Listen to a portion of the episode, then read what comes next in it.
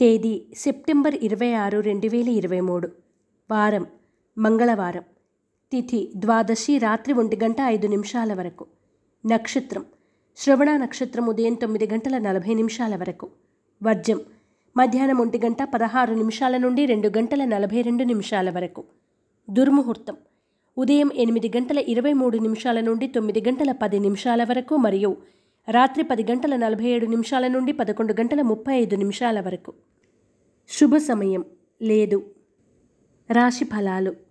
మేషరాశి. ముఖ్యమైన పనులు నిదానంగా పూర్తి చేస్తారు. ఇంటా బయట కొంత అనుకూలంగా ఉంటుంది. ఆరోగ్యం పట్ల మెలకువ చాలా అవసరం. నూతన కాంట్రాక్టులు దక్కుతాయి. ఉద్యోగులకు ఉన్నత హోదాలు పొందే సూచన. మేషరాశివారు హనుమాన్ సింధూరాన్ని ధరించడం యంత్రోద్ధారక హనుమత్ స్తోత్రాన్ని పఠించడం శుభదాయకం. వృషభ రాశి. యత్న కార్యసిద్ధి పొందుతారు. సంఘంలోని ప్రముఖుల నుండి ఆహ్వానాలు అందుకుంటారు. విందు వినోదాలు శుభకార్యాల్లో పాల్గొంటారు. స్వల్ప ధనలాభం పొందుతారు. వృషభ రాశివారు నాగసింధూరాన్ని ధరించడం శ్రీ కార్తికేయ కరావలంబ స్తోత్రాన్ని పఠించడం శుభదాయకం. మిథున రాశి. ముఖ్యమైన పనుల్లో ఆటంకాలు ఎదురైనా అధిగమించి నిదానంగా పూర్తి చేస్తారు. బంధువులతో ఏర్పడిన స్వల్ప వివాదాలు పరిష్కరించుకుంటారు. ఆరోగ్యం పట్ల శ్రద్ధ చూపించండి. మిథున రాశివారు హనుమాన్ వత్తులతో దీపారాధన చేయడం శ్రీ ఆంజనేయ స్థుతిని పఠించడం శుభదాయకం. కర్కాటక రాశి. పాత మిత్రులను కలిసి కష్టసుఖాలు పంచుకొని ఆనందంగా గడుపుతారు. సేవా కార్యక్రమాల్లో చురుగ్గా పాల్గొంటారు. పాత బాకీలు వసూలవుతాయి. వృత్తి వ్యాపారాల్లో అభివృద్ధి సాధిస్తారు. కర్కాటక రాశివారు నాగబంధాన్ని ఉపయోగించడం శ్రీ సుబ్రహ్మణ్య అష్టకాన్ని పఠించడం శుభదాయకం. సింహరాశి. నూతన పరిచయాలు పెరుగుతాయి. ఆర్థిక లావాదేవీలు లాభసాటిగా సాగుతాయి. భూ వివాదాలు తీరి నూతన ఒప్పందాలు కుదుర్చుకుంటారు. ఉద్యోగ వివాహ యత్నాలు ఫలిస్తాయి.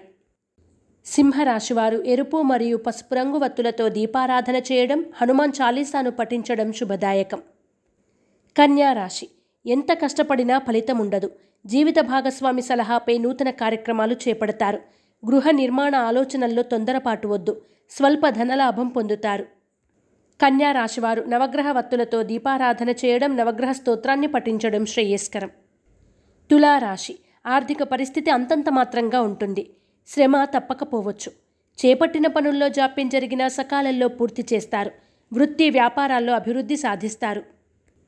తులారాశివారు సిద్ధగంధాన్ని ఉపయోగించడం శ్రీ సుబ్రహ్మణ్య కవచ స్తోత్రాన్ని పఠించడం శుభదాయకం.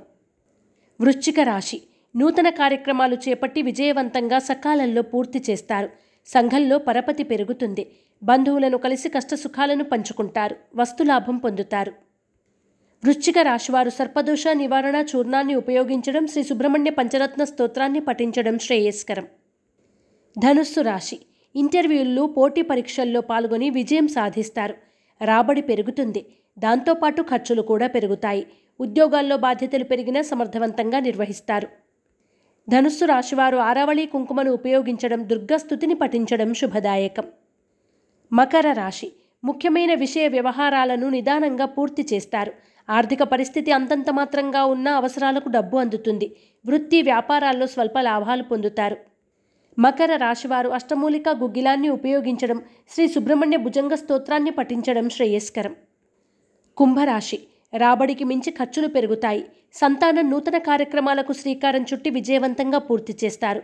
దూర ప్రాంత బంధువుల నుండి ఆహ్వానాలు అందుకుంటారు. కుంభరాశివారు త్రిశూల్ని ఉపయోగించడం శ్రీ వల్లభేష కరావలంబ స్తోత్రాన్ని పఠించడం శ్రేయస్కరం.